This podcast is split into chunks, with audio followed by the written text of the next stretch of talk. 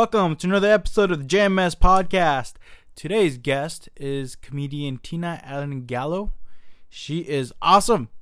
If you haven't heard of her, you have to check her out. She is so great at what she does as far as stand up. And she's just a great person to talk to. You know, she really makes you feel comfortable when when you talk to her. And and I don't know what it is. Uh, she has that motherly feeling to her and and I like it. I like it very much. Uh, so uh, stay tuned for our conversation. And a lot of great insight if you're into comedy, and also uh, a lot of great insight in general about life. She really has a lot of ex- wisdom with her, with experience, and I really enjoyed talking with her, and uh, so sweet. Great news! Uh, it was a bit of a surprise, but now I'm glad to announce that this podcast now has a video aspect to it. No, I'm not videoing myself talking to my guest yet. No, I'm not ready for it. Uh, I still gotta lose a couple pounds, okay?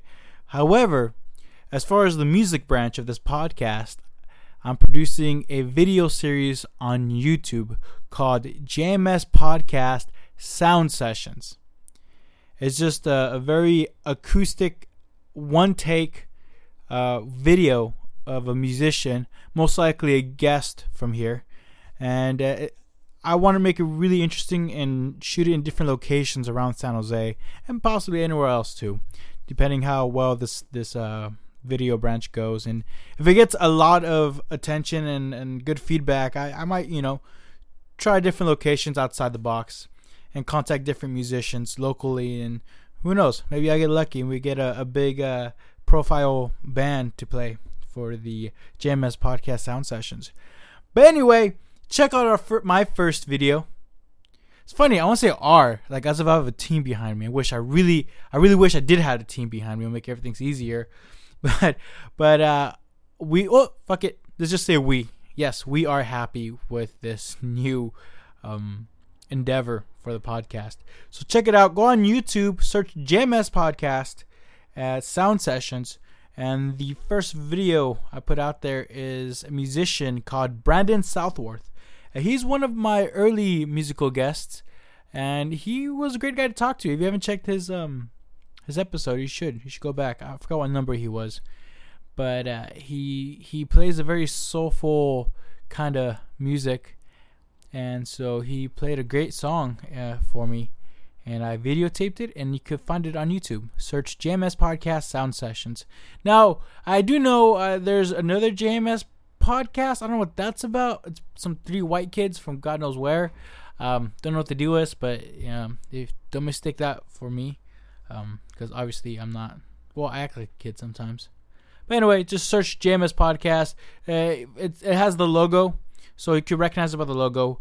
And again, subscribe to the JMS Podcast Sound Sessions um, YouTube page. Also, follow JMS Podcast on Twitter and on Instagram and on Facebook. Can't say it enough. I love, I love, I love the feedback from it. And yeah, I think that's what all I got to say right now. If you have any questions or anything like that, or you know somebody in the community that you want to have on the podcast, please email me at jmspodcast at gmail.com. And all right, that's about it. Yeah. I'm so happy. I'm excited. That's what it is. I am excited because the possibilities have just opened up even more for this podcast as far as music. Um, and me, And it helps me flex out my filmmaking skills. So, again, JMS Podcast Sound Sessions. Check it out. And also check out my conversation with Tina Allen Gallo.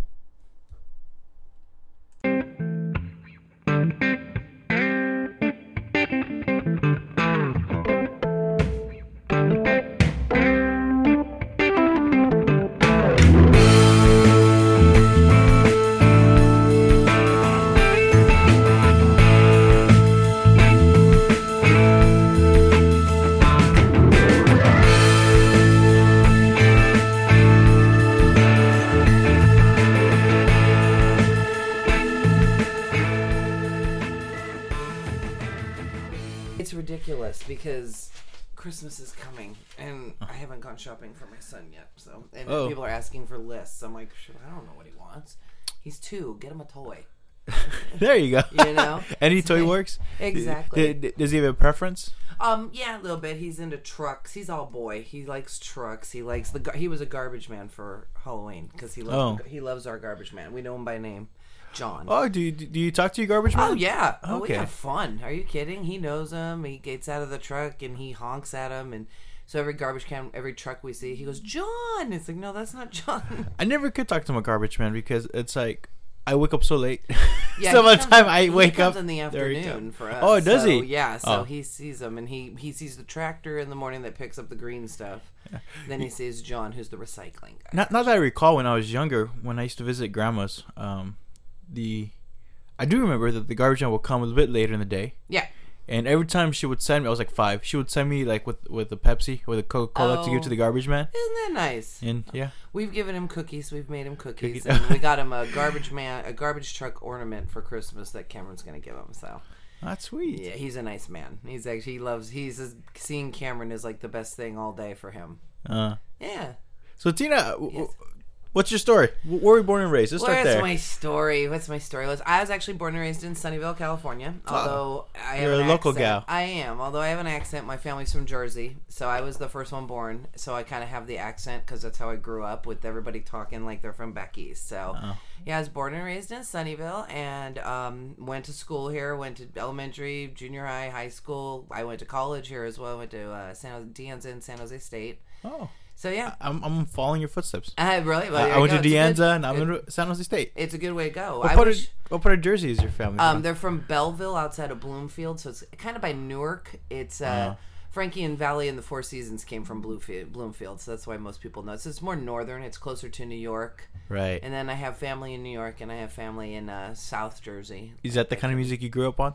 Uh, yeah. Oh, I, I, I, my whole family were all over the place. My mom loved country western, and I hate it.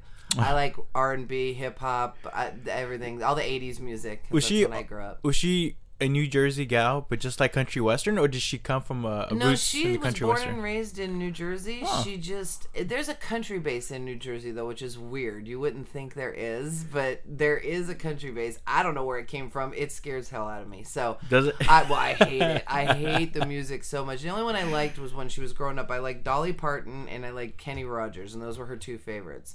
But now she likes. I, I don't even know. I have to call my friend when I want to buy her a CD for Christmas who likes country because I don't know any of these people. I'm mm-hmm. like, who's the big guy with the beard? And she said Toby Keith. Okay, I'll get that one then. But then again, like big guy with the beard, there's so many of them. Like I that. know, huh? It's It, it could be Willie Nelson. Who's the It guy that sings about incest? Well, let's see. That could be any of them. It's like, oh, so that, that- that's that guy. Yeah, no, it's true. It's weird. It's but yeah. So I don't know where it came from. She just liked it. And you know, my uncle, my uncle's like hard rock, and I, I guess it's the era you grew up in. Because when I grew up, it was very R and B, very pop. You know, I grew up in the '80s, so I am a big '80s fan, big Duran Duran fan. That's my band. So, Duran Duran. oh yes, I just saw them recently. Love Did you? Them. Love them. Ah, they make me happy. Even now. Oh God, yeah. I now think- I'm still like a 16 year old when I see them. I see John Taylor walk out, and I'm just like, ah! It's I, I think it's interesting when you grow up and you watch your you know musical idols grow up as well at the same time. and they've grown up well. I have to say, Yeah. some of them. You look at some of the old ones, and they're all wrinkled and you know too many drugs. And these guys, they did their drugs, but you know not so much. And they they still are pretty. They're still pretty, Yeah. and they're and they're very nice. And they're just I love their music and. I, I can only hope I could still get older and, and I know, pretty. wouldn't that be Yeah. nice? I Yeah. just look at them I'm like, "What's your secret?" You know, and they're- would probably say girls. I'm like, nah, I'm all right. Yeah. I'm all right. I'll get the boys drag, suck my essence right out of my face. Now, since your mom was into this uh, type of music, I assume it was a blue collar family. Oh yeah, oh Yeah. yeah. We are. We. I grew up in a. My mom, single mom. Um, I never met my dad. Um, so he took off way early. My parents were never married, so I was one of those kids. But that's cool. You know, I mean. Do you have any siblings? No, I'm I'm the only one. Um, I was lucky though. I grew up. My mom, you know, is the firstborn out of four in a traditional Irish Italian Catholic family. So back in the day, Wow. you know, when she had me with no dad, no marriage, it was you know, it was 1969. I was born. I'm an old lady, but um, you know, that wasn't popular. That wasn't that was that was not like now more accepted. It was a little so it was really hard for her. I think you know and. Um, but I grew up with my I grew up in the house with my grandmother, and my grandfather, and then her. She has two brothers and a sister. So my uncle, who is about ten years older than me, we kind of grew up like brother and sister because he was only ten when I was born. So we kind of grew up like we were brother and sister and you know i don't even call him my uncle unless i'm referring to him. Like when i see him i call him by his first name. I don't and his wife too. It's weird. I don't call her aunt. I call but everybody else is uncle this or aunt this. And um, yeah so no they were workers. You know my grandfather decided he wanted a friend of his came out here and was making money.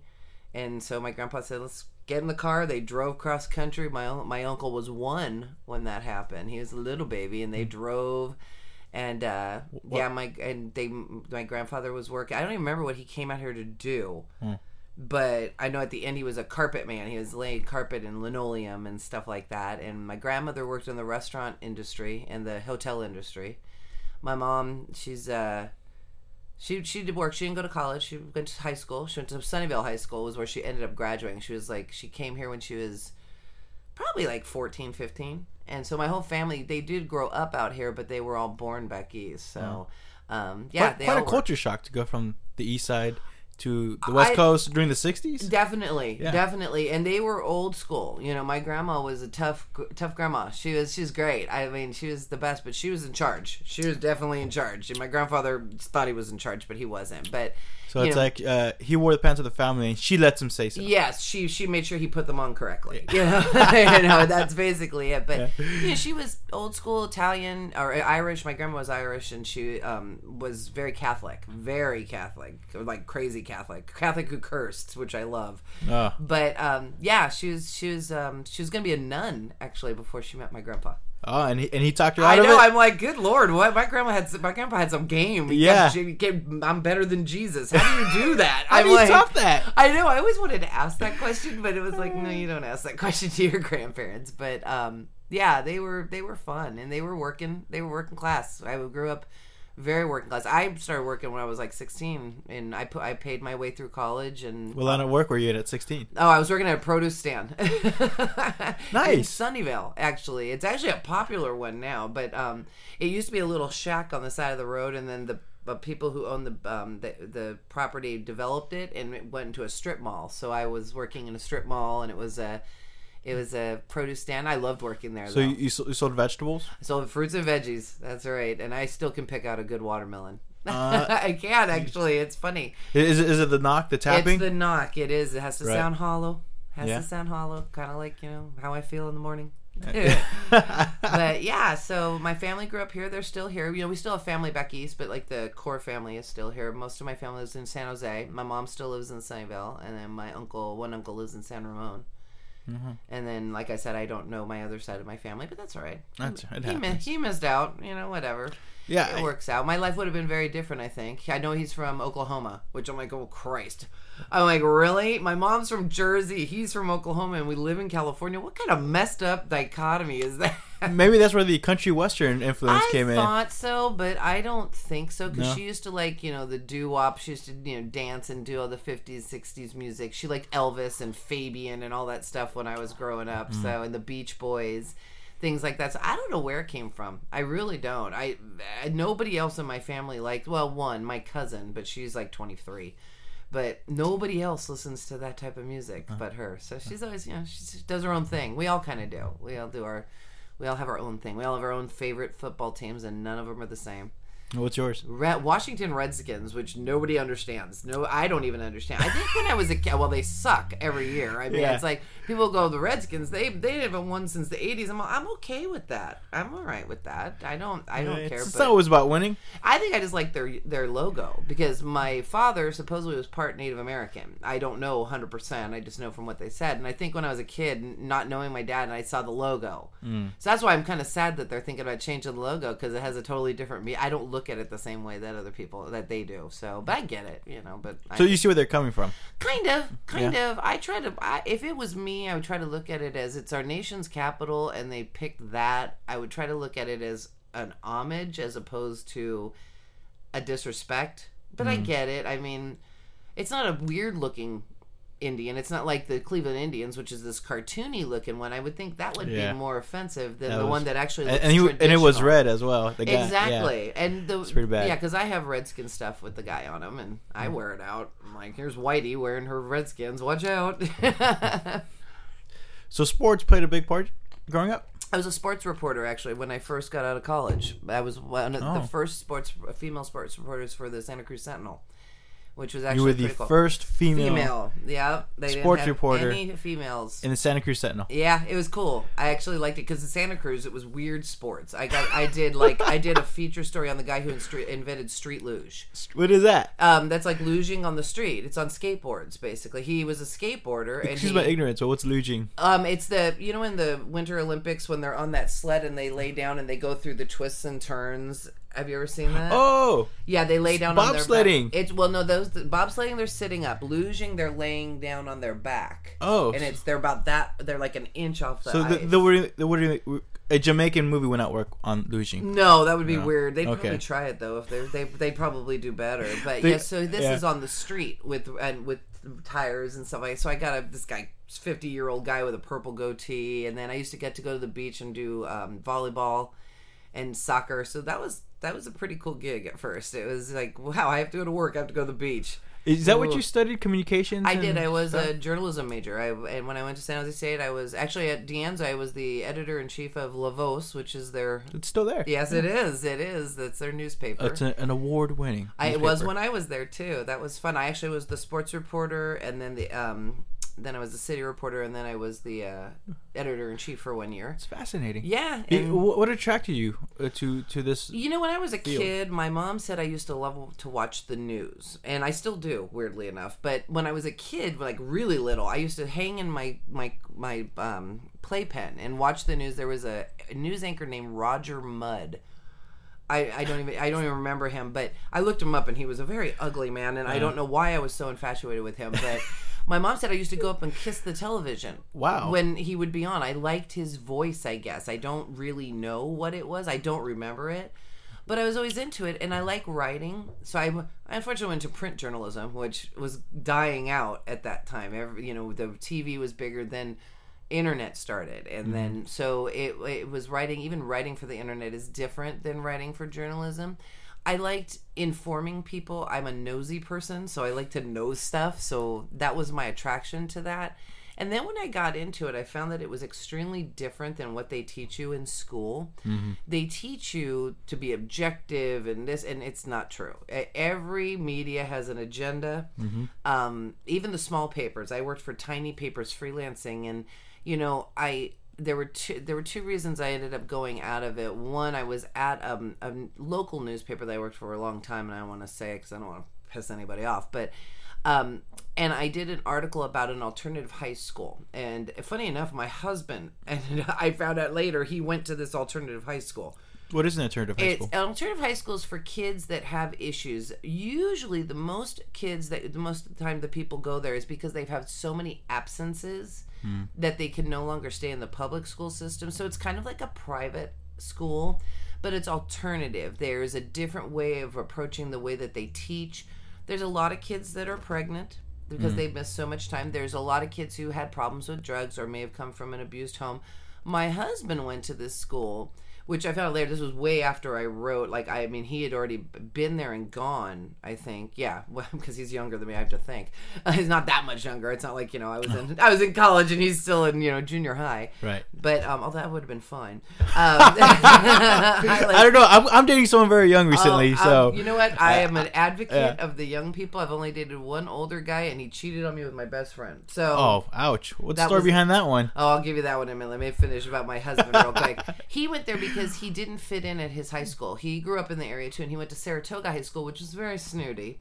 And my husband was a straight edge punk rocker. If you meet him now, you'd be like, "Really?" He used to have the hair and the he used to wear more makeup than I wear in a week. It's like he used to just put tons of makeup on, wear it all black, and be kind of into death. And he was an art guy and at Saratoga, everybody was on the football team and they were all blonde and cute, and they used to basically just torture him. It, Oh, you know, no. just oh yeah, he. There's a story about a girl that pretended she liked him, and then like brought him somewhere, and they like they like just they just attacked him basically and were just mean and they just made this big spectacle of him and funny enough we've she's um the daughter of a winery and our, my brother-in-law was that's going to so get married there and i'm like you know what if you go there you don't want me to go there because i'm going to rip into that girl because it was terrible it was like bullying to the umpteenth degree like she pretended she liked him and everything and then when it was like something they were supposed to do she just totally just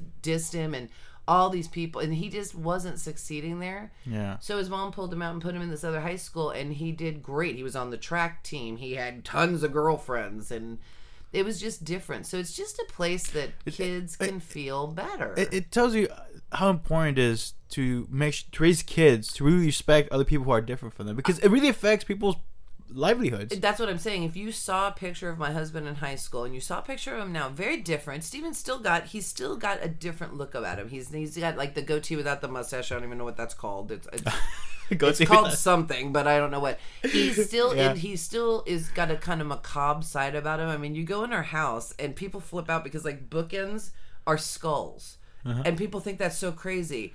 And it's just us. Like my son, he at Halloween, he's 2. He the neighbors had all these scary things on their porch and he kept he wanted to go say hi to him. No other kid would go up to this house but my 2-year-old blonde kid. And he's like, "Let's say goodnight to the monsters." I'm like, "My kid's going to be afraid of ladybugs and rainbows. That's what my kid's going to be afraid of, you know?"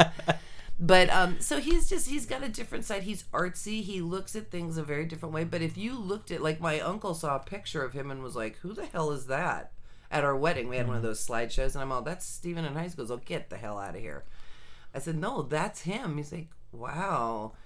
I don't, and he got all freaked out. He's still the same person. He's still the same person inside. He just looked different on the outside. And I mean, how many of us didn't do? You know, back in the '80s, we wore the big hair and the Right. the the cut, put the stripes in or put all the things on. It's the same thing. Hmm. You know, it's the same. I, I couldn't even imagine like 50 years from now look back and Oh look at my high school pictures. I look at them now and I'm like, it feels like it was 50 years ago, but no, it's different. But yeah, so that's I did an article on this on this school, and they completely changed my lead and made it sound like all the kids that went there were drug addicts, pregnant, derelicts, just horrible kids, and that that's a very small percentage of the kids that So they tried to sensationalize it. they wanted and this is a small local paper in an affluent area.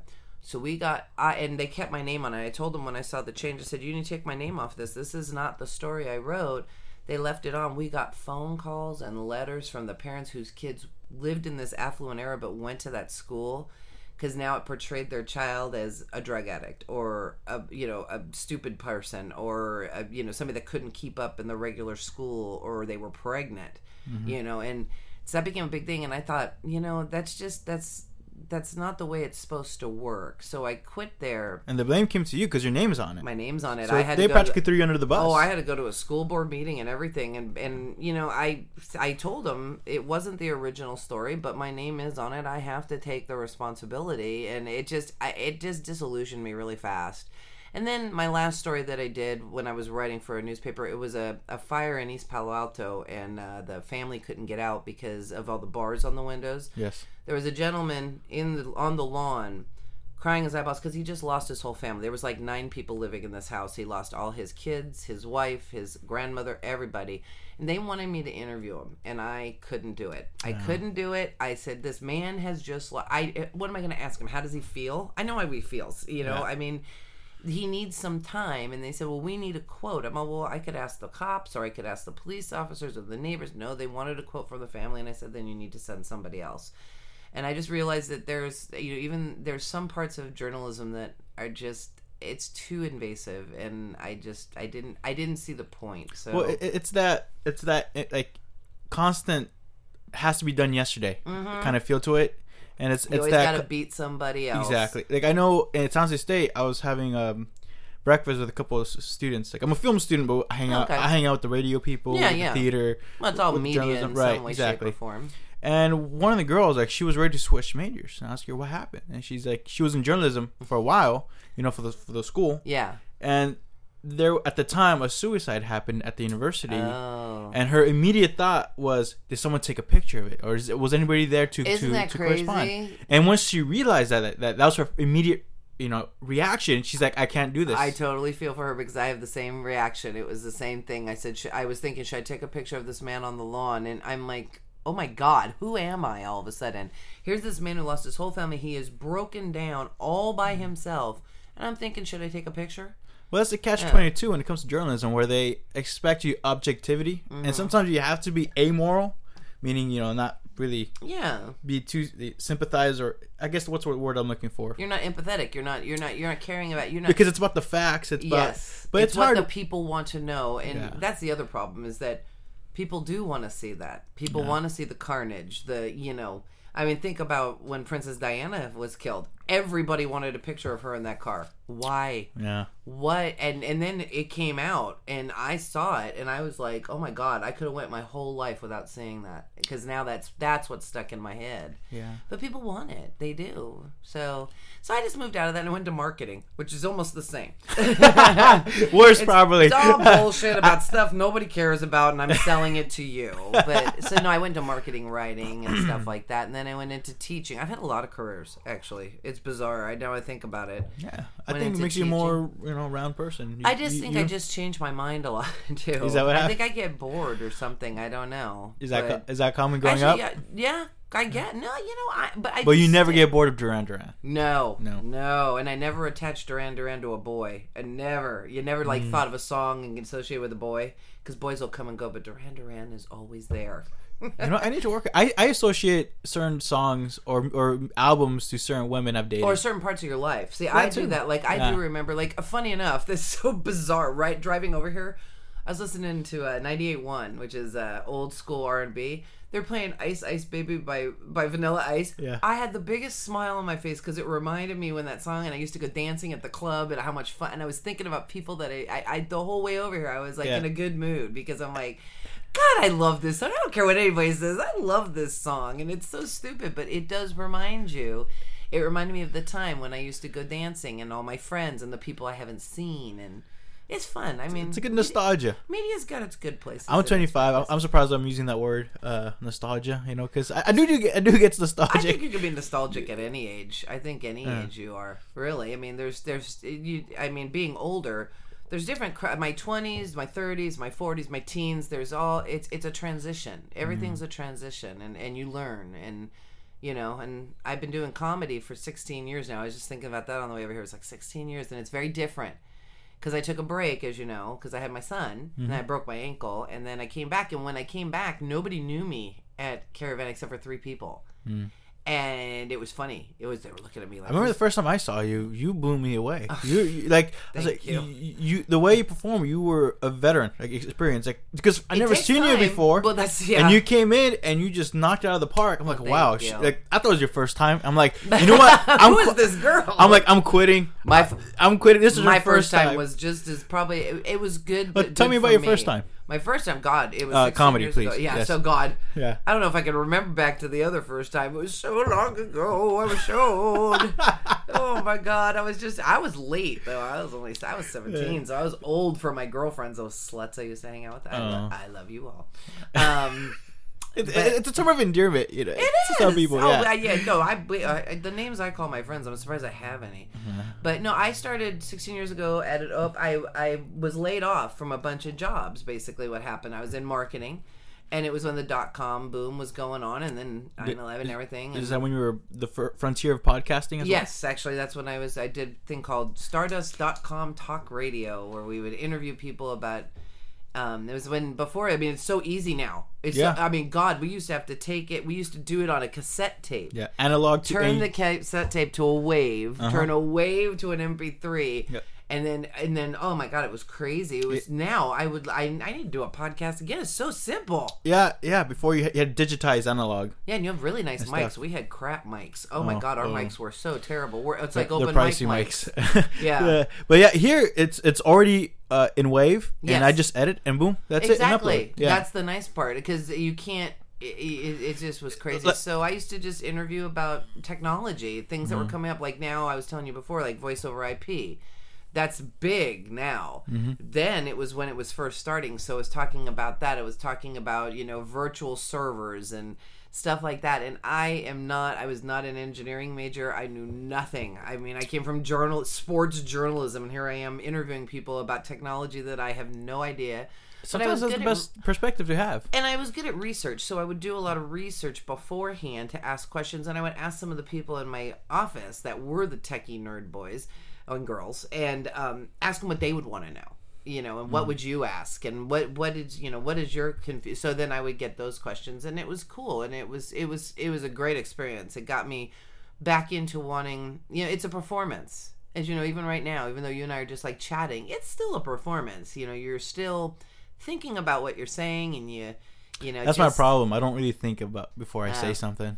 i do sometimes not usually that's why i have now i have to though i have a two-year-old so i can't Oh. i can't talk like i used to That's I, hard. I, I come up with new curse words that mean nothing but Well, um I feel there's a, a, a buffer zone where they don't understand it, and that you could say it. yeah i think when you it depending on your tone i Yeah. mean he knows when i'm upset or if i so if i said it and i said it in a pissed off way oh he would understand that that's something you say when you're mad Uh. they get they get kids get pick up fast it's crazy and he's a talker just like me so i wonder where that comes from Ah, but yeah, so um, I was doing that, and um, the company got bought by another company. A larger company buys a smaller company, and of course, marketing is almost always the first department that they cut because it's not needed. They need the engineers more than they need the. Well, they think they need the engineers more than they need the marketing, but they usually have marketing is usually a big department.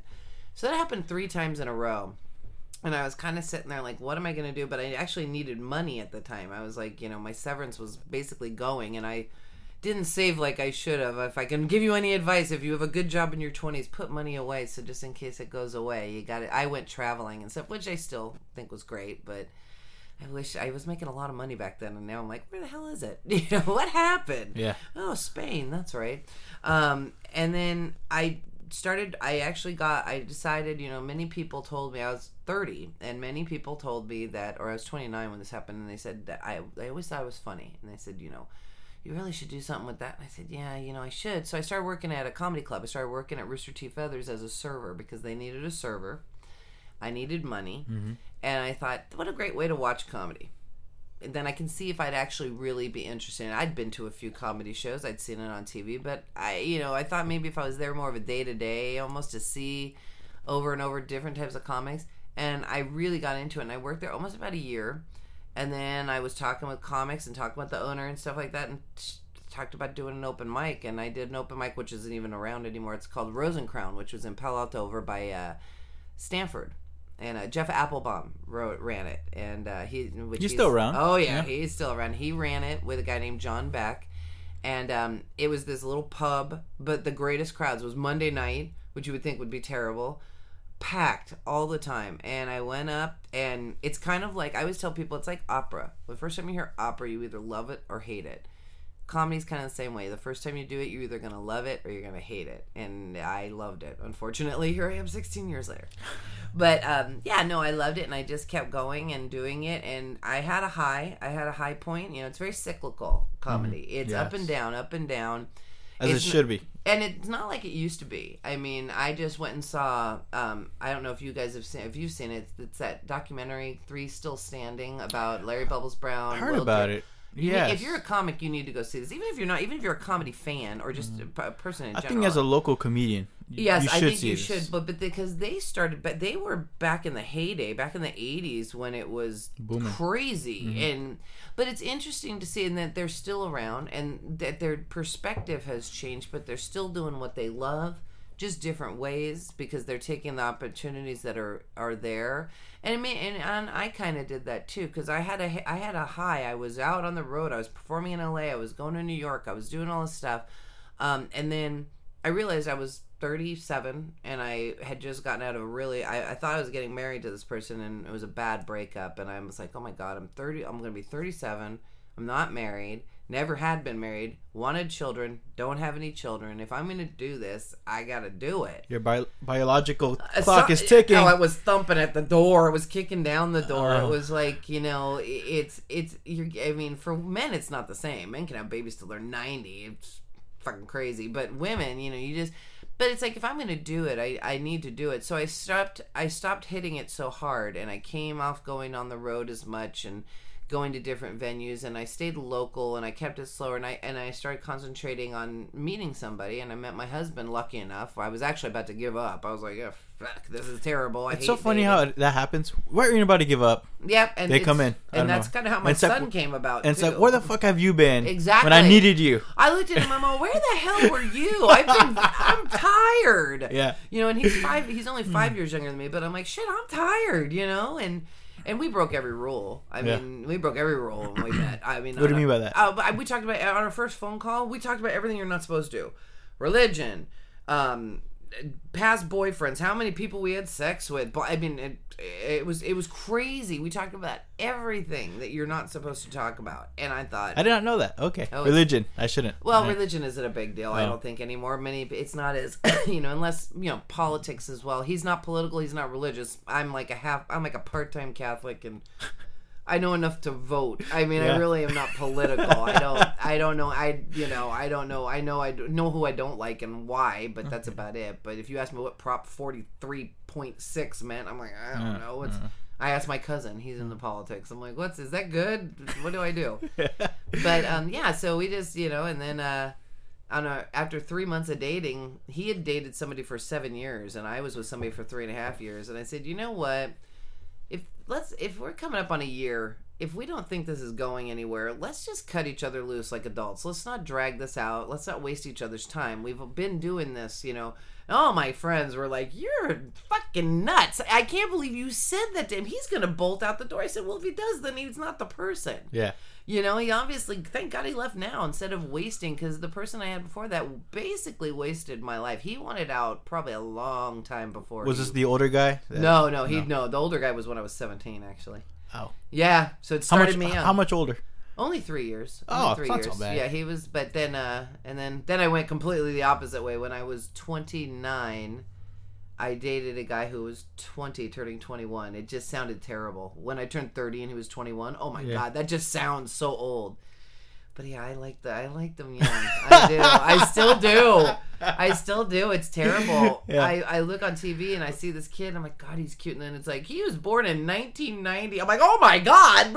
It's like what? Well, you know, I usually date older women. That's my Oh, thing. there you go. women, like, I have a thing. See, if I wasn't married, we could date. Totally. but I have a thing for just you know, uh, you know, women who are working already, who are have their shit together, uh, and, and and you know, I'm sure it could be vice versa.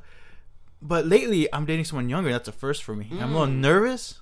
Well, you're young too, so how? I mean, She's how, 19, Holy Jesus, that I like it. 25, 19. That's not bad. Uh, well, in my head though, I'm like neurotic about it. It's I'm like, because she still has teen in it. It's it's the word teen. Teen, and it's also- like when I and turned also she- thirty and he was twenty one. It wasn't that much different than twenty nine and thirty, but just- I was 30. yeah, I just know like- that, life experience gap though. That's what Mm. worries me. It's like how much am I gonna have to put up here? I don't know, but that's the way I think. You'll see, and maybe not. Maybe There's she puts people- up more with me. I don't know. You know, my husband and I, he's like I say, he's five years younger than me, but he there's there's points where I'm like, oh yeah, he doesn't have a clue what I'm talking about. But then sometimes he's kind of an old old soul too, Yeah. and he's got my crazy sense of humor, and Yeah. he's very quiet, which thank God, because if we both were like me, we'd be nobody would get any sleep.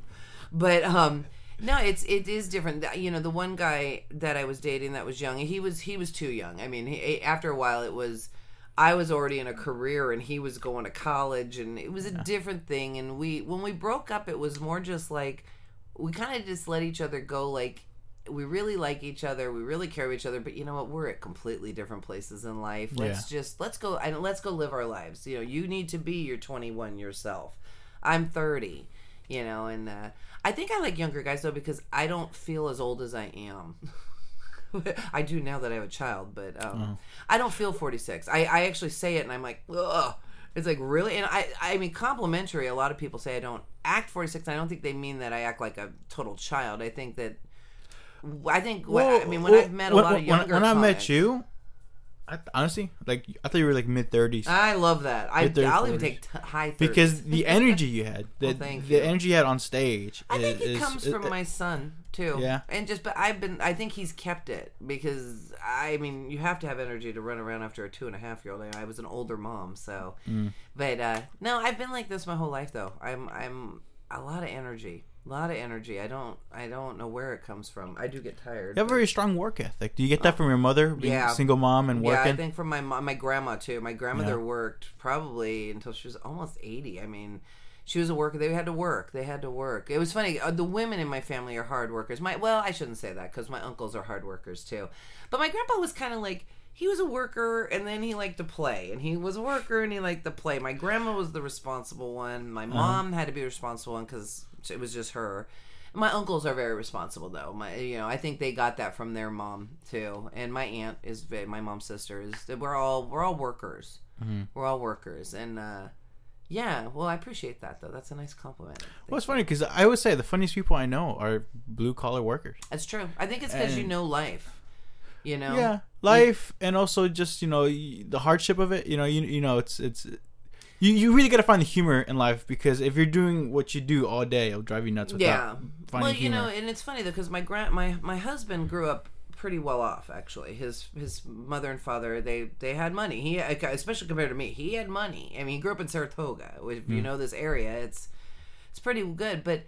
You look at Steven now, and you look at him back in the day. Now, his older brother, you could, he kind of looked like he came from he was the you know the guy with the the cute hair and the, he had the cute clothes and Stevens wearing he used to like to go to secondhand stores and wear big old baggy trench coats and you know stuff like that. And now I mean but he and his brother they do manual labor. His father was a contractor. So they do manual labor. He owns a home theater installation thing where he's crawling under houses and up in the rafters.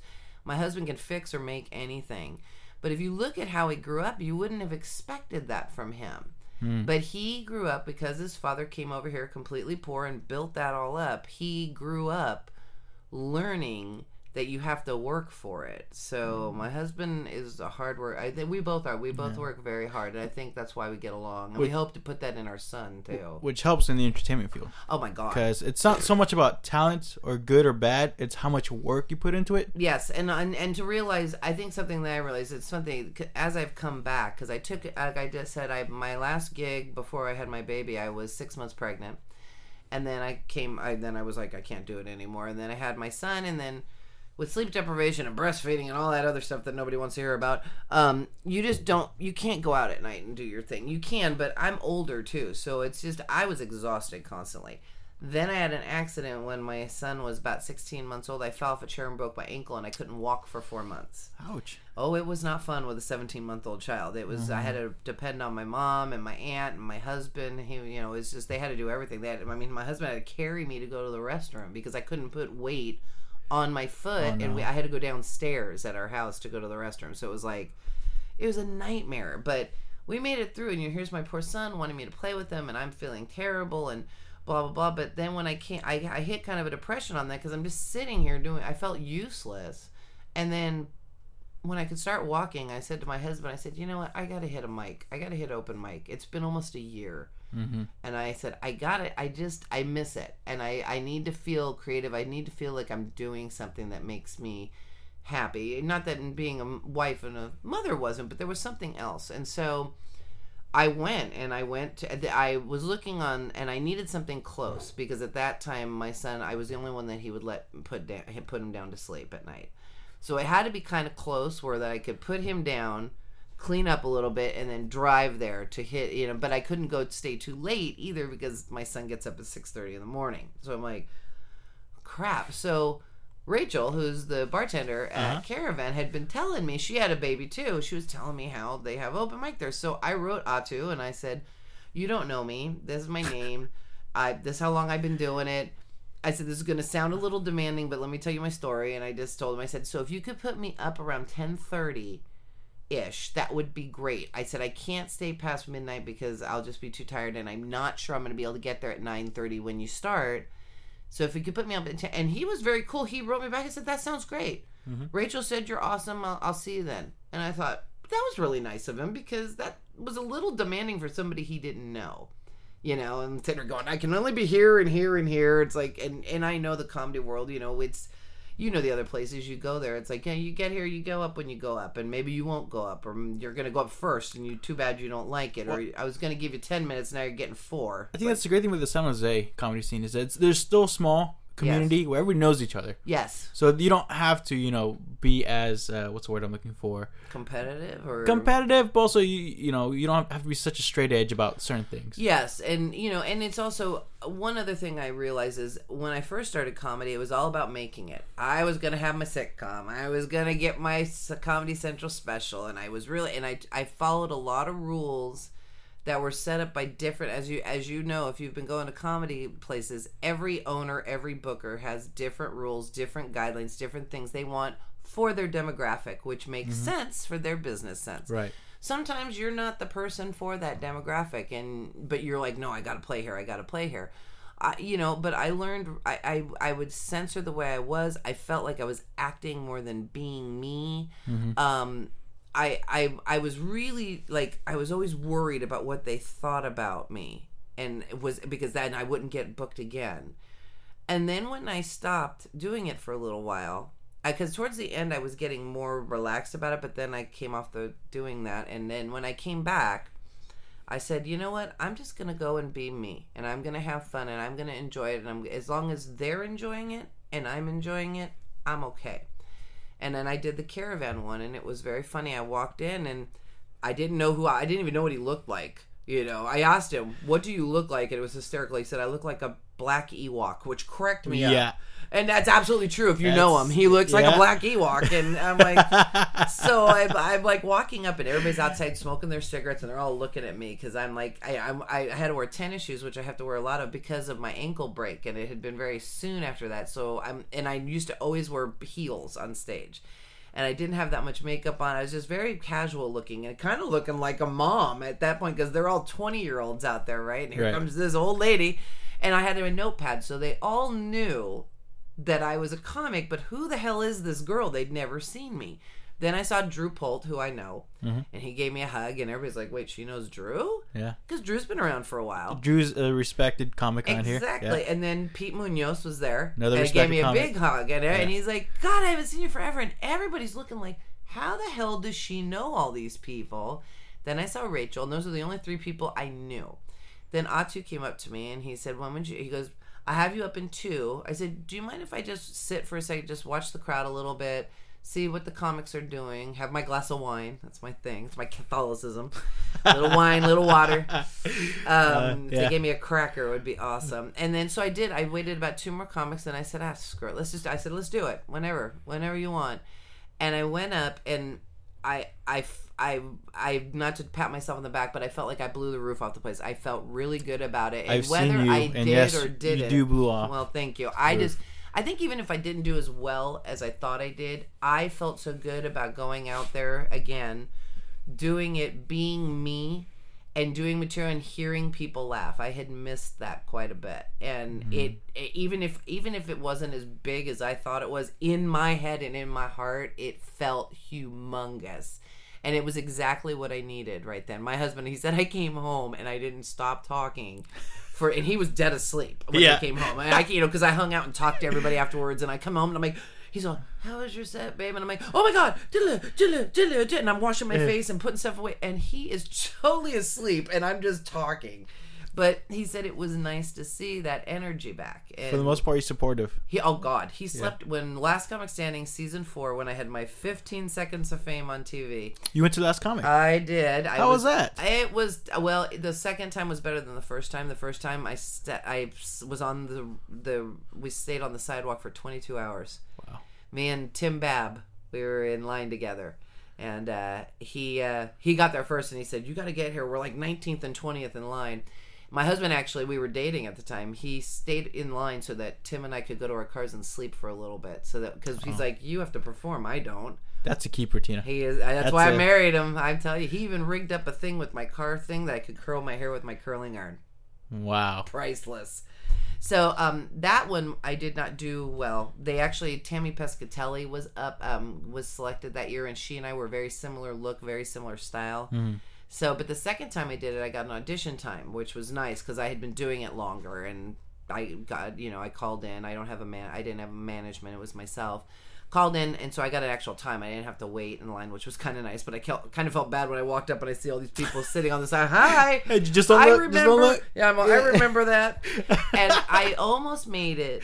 Um, uh, but um, two, of the, one of the judges didn't like my stuff, and the other two, one I had worked with, Alonzo Bowden, and he loves me, and he he really wanted me to go. The other person was him and hawing, so they brought me back again, and then I and then that then they decided no, and that's fine, you know, that's Yeah. fine, and um, that's when I was really I, I feel like I was so tight and tense at that point. I was trying to follow all the rules. This is TV. It's you know you got to be clean. You got to be this. You got to be that now i mean you see me. I like to i like to engage the audience which is something some some comedy places don't like. Hmm. They don't want you to especially if you're the opener. If you're the headliner you can do whatever you want. Feature kind of as well. But if you're an opener they want you to do your set warm up the room say the announcements and announce the people. That's Yeah. it. They don't want you to have fun almost. It's in a way. Yeah. and so I like I like if I can talk to people I. I don't always do it. But even now like I did after I did Caravan one of the guys asked me if I wanted to do a showcase at the improv. I said sure. So I did that and I hadn't been to the improv in- for a while and Human who's now the manager was the assistant manager the last time I was there. And he's like hey I haven't seen you in a while. And I said yeah you know I came off I had a baby blah blah blah. He's like you up tonight? I said yeah I'm part of the showcase. Had a great showcase. It was for Corey Gibson. It was for Corey Gibson's memorial, and uh, who I knew. She was a sweetheart. I remember when uh, I broke my ankle. Here's this girl battling cancer, and she asked. I had posted I needed somebody that could walk my dog because my husband was doing so many other things. He just our dog was like sitting in the house all the time. So if anybody wants to make a little extra cash, or knows a teenager wants to come walk my dog, I'd love it. And she actually called me and said. I'll come over and walk your. I'm like, oh my god, no! You can come over and chat with me. You're sick. You're not walking my dog. Yeah. I said, if you want to come over and hang out with me, fabulous. But I appreciate. But I'm not gonna have you walk my dog. And she, she did come over and we chatted once, and you know, and then she started getting sicker, so I didn't My see her. But yeah, no, she's a good girl. She's a good girl. So it was nice to be part of that too, because um, there wasn't a lot of female comics, and I remember I said to Pete Munoz, I said. You know, not that I'm asking for me to be on it, but I think you should have a few more female comics since she was a female comic. And he's like, "That's a good point. You want to do it? Well, I'm sure. Okay." you know and so then from that i got um, bobby lee i got to open for bobby lee that weekend whom i really enjoyed it and so it kind of validated that not only could i still do it but that i had grown a lot in the time that i had done it and i learned a lot and i i think changing my approach and kind of like right now it's like if i can do this and make a little bit of money or make a lot of money if it goes farther hmm. great. But i'm doing it on my terms now in the way i like to do it and i like that. I feel part of it has to do with now that you're coming back, you see it as back to what it is, which is you having fun. yes As opposed to this is a career that I might have. So I need to make sure I hit these spots Yeah. because I need to get, you know, up here. And I think everybody back of their mind is saying, you know, maybe, maybe, maybe, maybe, maybe. Which I think you should have that Right. ambition. You should. You should, but I feel like once you embrace it, what it is, and just concentrate on the now, I think that opens doors much easier. I think so. I think so too. I think, and I think that um, the one thing that I I look back on, I it's not it's not that I wasn't totally myself in the beginning, but I was a little more concentrated on. I was really hard on myself. I was Yeah. really hard on myself. I'm like, oh my god, I so just, I totally didn't hit that. I, my beats were off. My cadence was bad. Holy crap! What am I talking about? I can You know, totally it's like- relate. Yeah. And I'm like, and I'm like, you know, seriously, I'll do it tomorrow and it'll be fine. Yeah. And you know, I did. I went to Caravan on a whim, and I was in a. My husband and I got in an argument. And I was in a crappy mood. My son didn't sleep that night, and I was totally exhausted. And I started out really rough. And in my head, I'm going, "You're just bitching right now. What you're doing is you're ex- you're you're bitching. You're not saying anything funny. You're complaining." Mm-hmm. that's not okay for where you are right now. This is a comedy place. You need to turn your bitch into funny. Excuse me. And so I turned it, and it, it was funnier. It wasn't my Yeah. best set in the whole world, but it was funny how I caught myself, and I went, okay, there's being yourself, and then there's being a complaining, whiny bitch. Yeah. Nobody wants to hear that. Not, Yeah. yeah, the- hence why my husband and I got in the fight.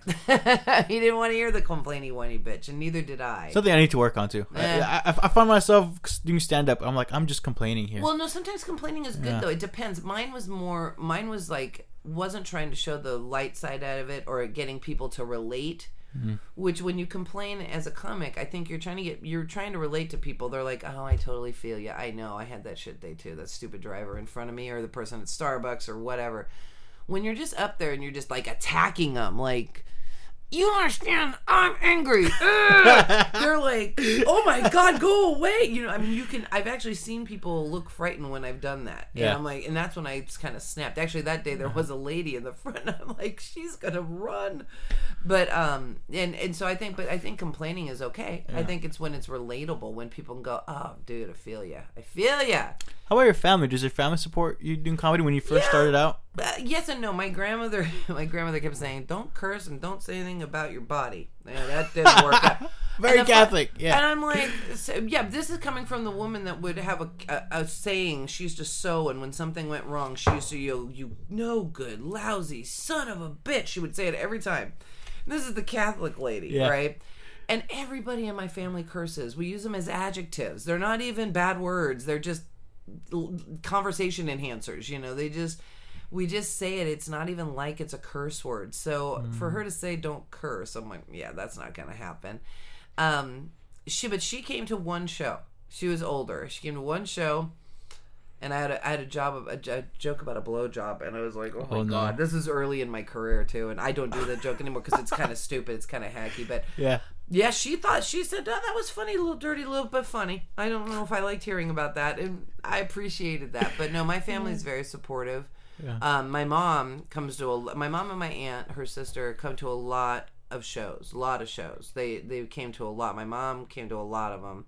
My mom's not as outgoing. We're very different, and it's funny. People would think she's funny, and she can be outgoing, but she's a lot more like my husband, I guess, where she's quiet until she feels comfortable in a situation. And I'm not that way. I kind of walk in talking, and I don't know where it comes from because nobody really is like that in my family. Maybe my grandpa was. Hmm. He was kind of a he liked going out and meeting people. He liked being with people, and so do I. And I don't know if that's because I'm an only child that maybe I like to hmm. go out and see people. But no, my family is super supportive. But my mom, to this day, no matter where I'm going, she, especially if it's in San Francisco, because she's she's a suburb lady. She's always worried about me. Be careful driving. Is somebody gonna walk you to your car? Blah blah blah blah blah. Which I get it, but you know I'm five foot eleven. I can take care. I, I got this deep voice. I can take one. I've had a baby. I, I yes, could, I've ta- I could take a hit. I pushed a, a human out of my vagina.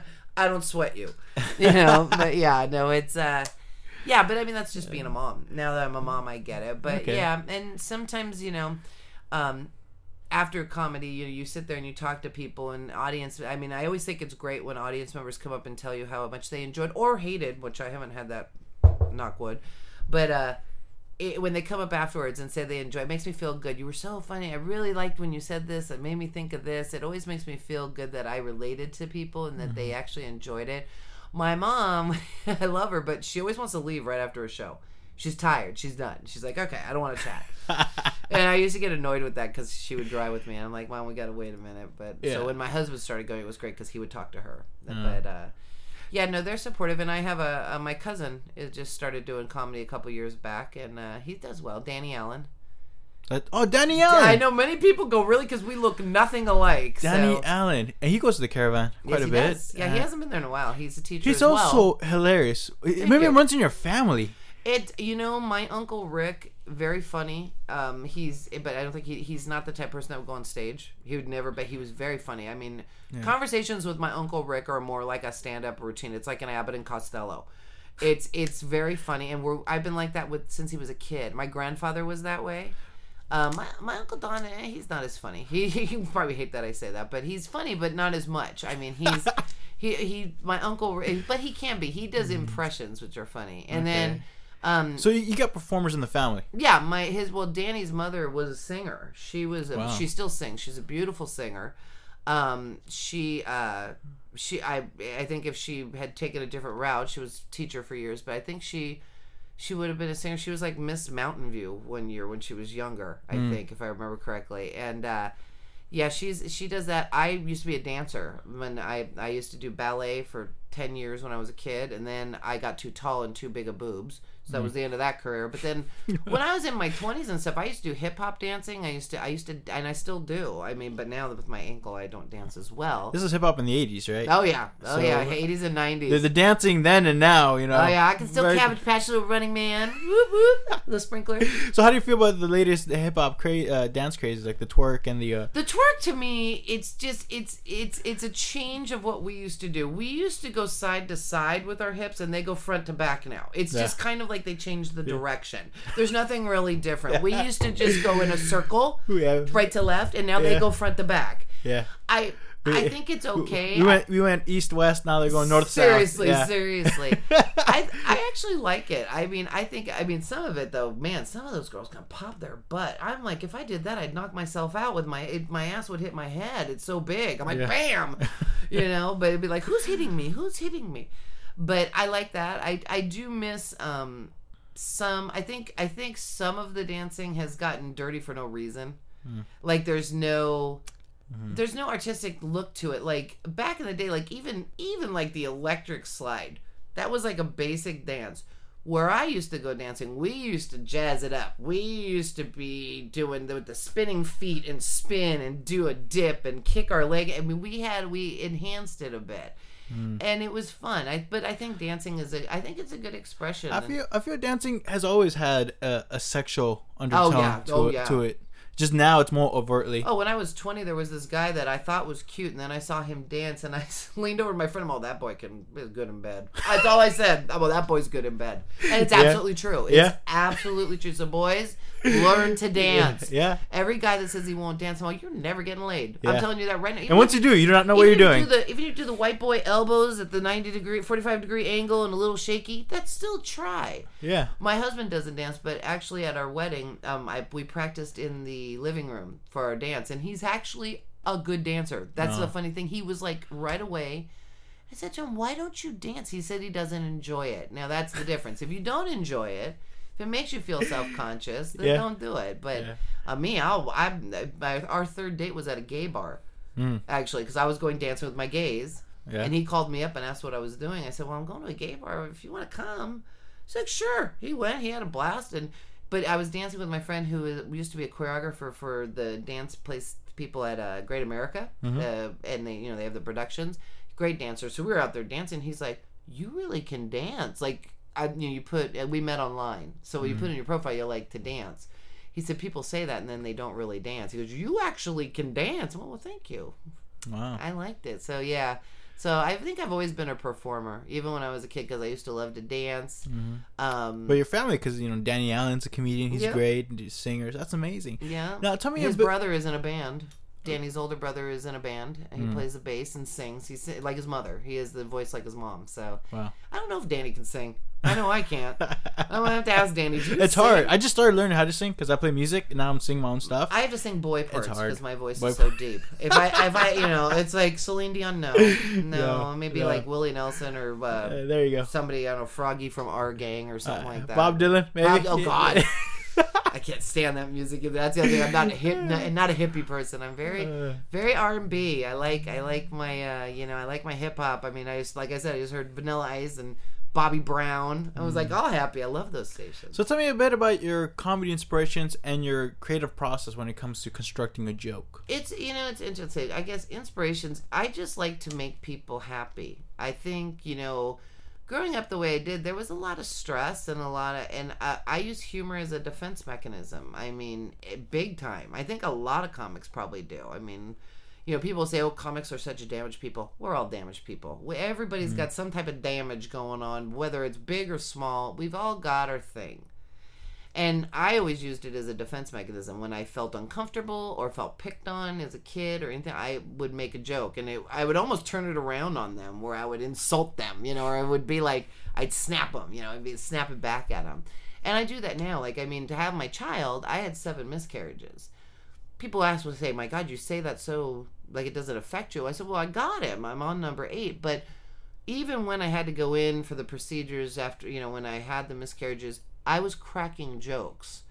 And the doctor looked at my husband one time and said, "What is going on with her?" And he goes, "This is how she copes." Yeah. and I just let her go. And he knows that. He knows that I need when things are so out of control, I need to bring it down a little bit to make things feel comfortable for me.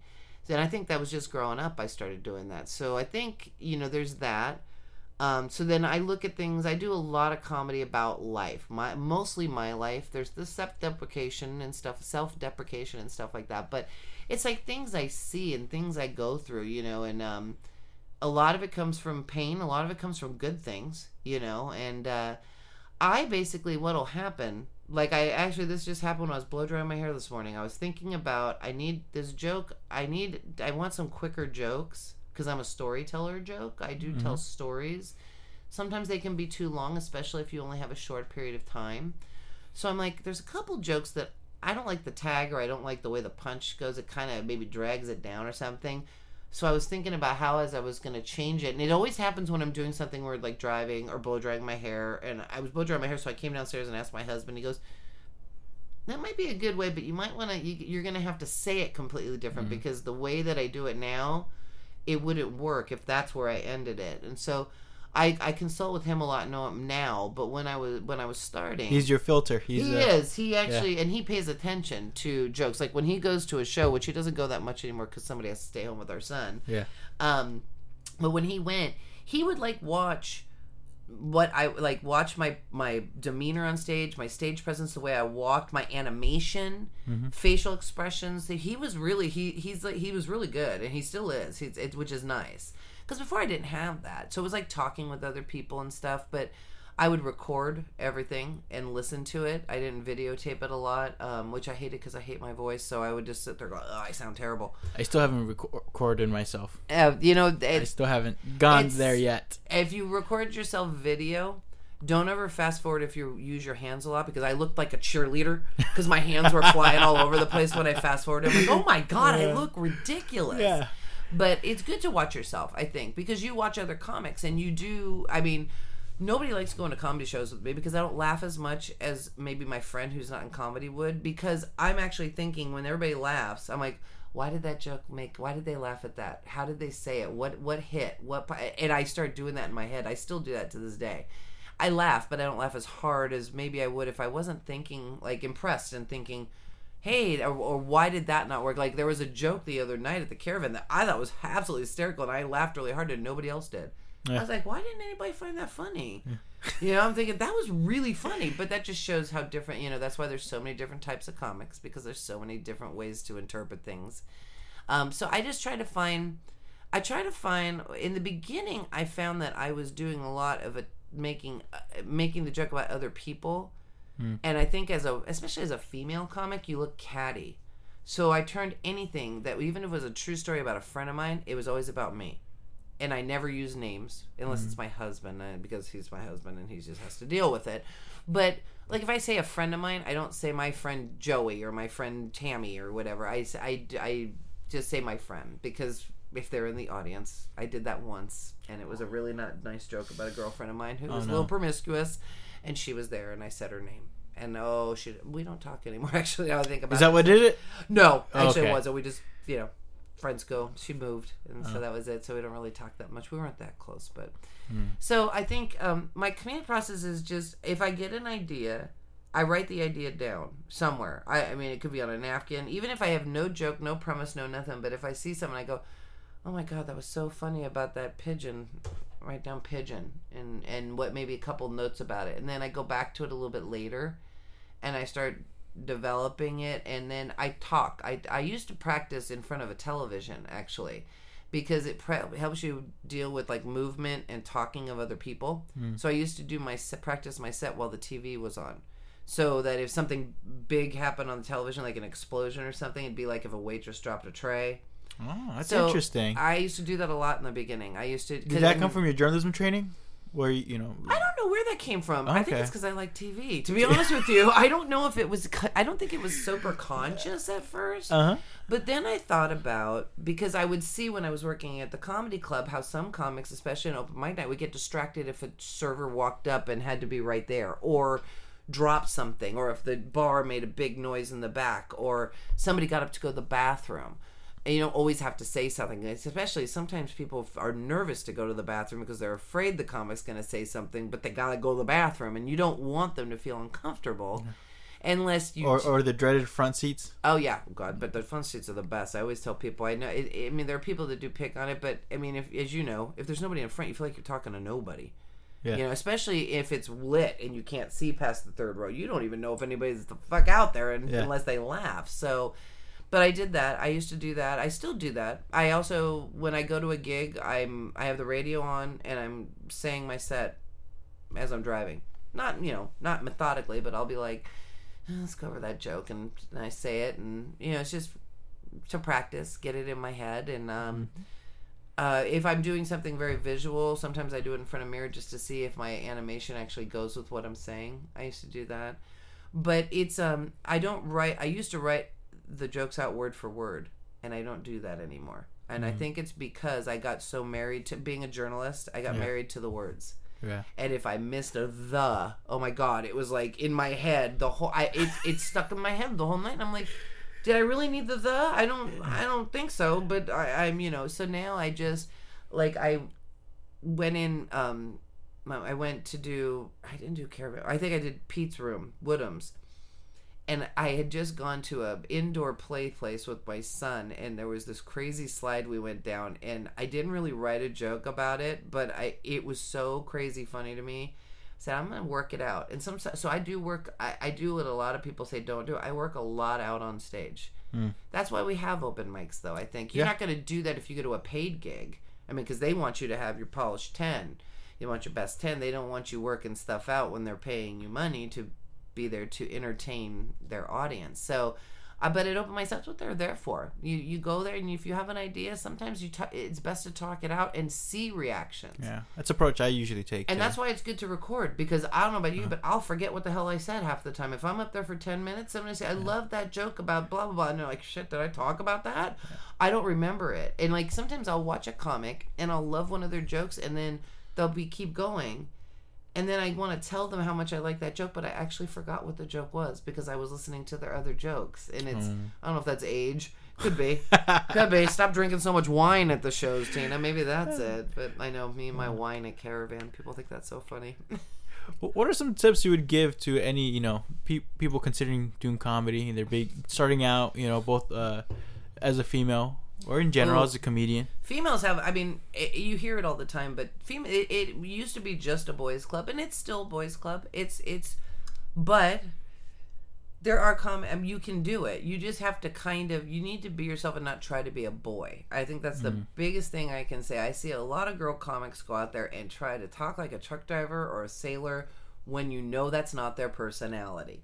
You can look at them and realize that in everyday life, like me, I kind of t- I kind of curse like a taxi cab driver every now and again. You know, I got I got a little I got a little roughness to me. But then you see this sweet little thing go up there, and they're pretty and they're cute and they're cursing like a sailor. And it's just, and they're talking about how guys won't sleep with them, and you know every guy in that room wants to sleep with them. Every It's like- comedian wants to sleep. with Seriously. I'm Yeah. sitting there going, honey, you could Yeah. have a wart on your nose, and there's at least one guy in here that wants to sleep with you. But no, but it's like when they talk when they're not being genuine and they're trying to be something else. That's what I notice a lot, and I did that too. I mean, I'm not just saying it's other people. I did that in the beginning too, where I was trying to be real rough and get the dick jokes in there, even though I don't have a dick. It's like. How am I talking about penis when I don't even have one? Unless I unless you talk about it in a different way. But trying to be that tough person, so I gave that up real fast, um, and just not thinking of yourself as a female comic. You are a comic, just like anything else. You're a comic, Every- and, and there are going to be men, and there's going to be women in that audience. That I mean, I do a bunch of jokes. There's a new one that I just started doing about menopause. Now, most men don't want to hear about menopause. They don't want to think about it. They don't want to know. They want to know. Why not? It has the word men on there. that's what you would think. That's what you would think. But it, there's the pause part that they don't. Uh. the men pause shit, you know. And but the way I do it, it's more. It, it, women understand it, and men see a humor side in it. And it took a while to develop that, but that's what you got to do. You got to find that you got to find what makes you comfortable. And I think when you first start, realize you're not going to get the sitcom. You mm. might. I mean, it happens, but it's rare. Also in this area. You know, it's it's not like it used to be where bookers were going to all the different open mics. They don't have to. The comics come to them now. The agents come to them. They don't have to go out and see. I mean, even in LA they don't do it that much anymore where, mm. you know, the people go out and scout people. It happens, but not as much. And out here, it's very it's very competitive. There's a lot of good comics out here. I mean, there's lots of great comics who will never get on Comedy Central. I mean, people ask me all the time what my favorite comics are, and I mention them. They're like, I don't know who that person is. I'm like, yeah, well, you haven't seen them on Comedy Central, but they were just at Improv, at Roosters, at Punchline, or whatever. They're in the comedy circuit. Exactly. Yeah. And they're great, you know, and um, it's unfortunate that you can't get there, but I think you just need to realize it's a lot of work. It is a lot of work. It's a lot of driving for 10 minutes and no money, and that's okay. You just gotta, you gotta, you gotta do it on your terms and realize that it's not all glamour. It's actually very unglamorous. It's not, you know, I mean, some green rooms are a shack or outside or you know there's no green room you're not getting your free drinks you're not getting you know catering and stuff like that and then you have nice places that actually have some things like that but just realize that you know it's it's it's always growing too you're always changing things you're you change as a person like if if i look at the stuff i did when i first started I don't think there's a joke that I do that, that I started with. Maybe maybe may have changed it, Mm-hmm. but there's different things. Like different things are important. I used to talk about dating and about being single and stuff like that, and now I'm married with a kid. So I don't. I mean, I could talk about going out and screwing all these men. I kind of do it in a past tense, and I hook it up to where I am now. So I have changed it, and I still get to talk about it. But it's not like I'm sitting here and they're going, "Yeah, old lady, you're out there at twelve o'clock at night picking up all the young studs." No, I don't think so. You know, and so you have to be believable. I think mm-hmm. that's a big thing. Is you need to be believable and not, you know, like I don't do drugs, and that's a big thing. I notice I always laugh when I go to comedy things. I'm like, my God, am I the only person in the room who doesn't smoke pot? It seems like it because every comic's talking about smoking pot, smoking pot, smoking pot and I don't do it. So I address that that I'm the only I'm the only person who doesn't smoke pot and why I don't smoke pot and stoners will get it. It's mm-hmm. it, because they're like, no, we don't want you around. I'm the paranoid one. I'm the one that nobody wants at the party. That they're all high and happy, and I'm like, oh my god, oh my god, oh my god, you know. And and I do that. I talk about that, and it's very funny. So I can still do a drug joke, but it's not about me doing drugs because, truthfully, since I don't do drugs, people who do drugs in the audience would know I'm totally lying, mm. totally lying about my how I act. Yeah. You know, I actually was doing a joke about the 420 games, which were I saw this in a newspaper, and I thought it's like an it's like an Olympic event for people who smoke pot. Yes. And I was like, what the hell does that look like? You know, Yeah. like they're in the marathon and like two miles in, they're like, whoa, where am I? You know, and, but and I couldn't do a stoner because I'm like, I've, I've never been that stoned. I don't know exactly how to act like a stoner. So, Uh-huh. but I did it and it was pretty funny, but it was just, sometimes you gotta, you gotta do what you know. I think that's the big thing. I think when you start trying to, like, I don't do political humor. There are great political humor comics like Will Durst.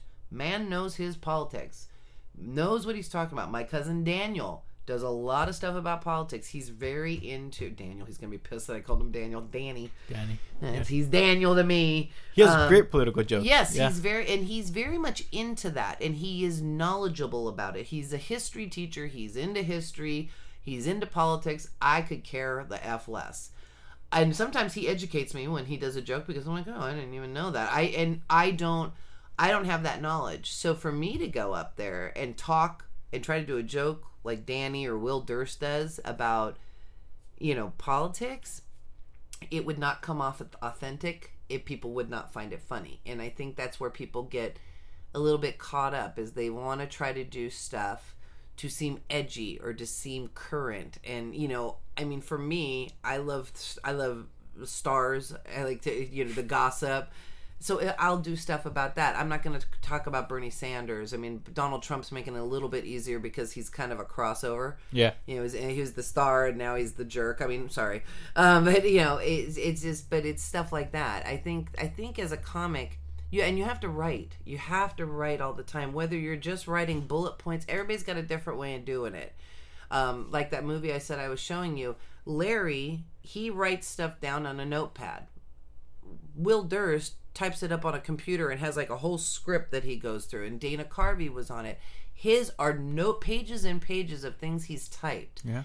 Different people do it different ways. Some people do. Will Durst was talking about how he used to have note cards and he used to write them all on note cards and and he would do it that way and he would just go through them and pick them out and arrange them everybody's got a different way of doing it but you have to figure out what works for you and do that and just i think the biggest thing is enjoy it. Enjoy Hmm. what you're doing. I mean people are coming to see you because they want to get away from their lives or from their struggles or to see somebody else or just to kind of escape whether you're at the dive bar caravan where people are coming off of their jobs or coming off the greyhound bus right. or you're going to a punchline or an improv or some, or roosters where they actually have paid money and come to see a set show they're there for a reason and it's to be happy and and so you just need to remember that that they're on your side even though you don't that you're nervous and you've got all those butterflies they're on your side they're hoping that you do what they came there to have them do.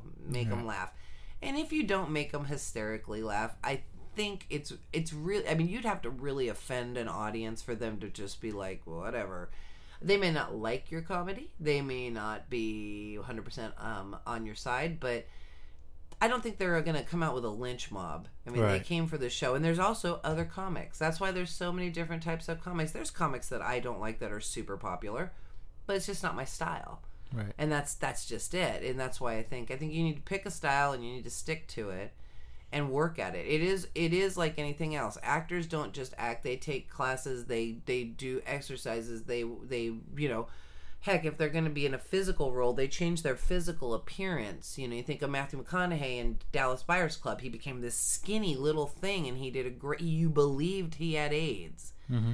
Then, if you're a comic, you need to believe that this person, what you're telling them, is is true. Right. You know, I mean, Faco the other day at Caravan had the funniest. It was the stupidest joke in the whole world, but it was so funny. He was talking about the UFOs up in the sky. Yeah. Did everybody see? Did you see him when he said this? He said all he said was he was just standing. He goes, "You see the UFOs in the sky, the lights?" And he just sat there. and Everybody's like, "Yeah, yeah." And he just sat there and he had this completely crazy, like, "Oh my god!" look on his face. He goes, "They're coming." And I laughed for like 10 minutes. It was just the way he said it.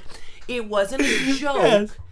But he looked like he earnestly believed they were going to walk in the door right there. He's like, they're coming. And I laughed. For, and I told him when he came off, I said, I have to tell you, that was the funniest part of your whole set tonight.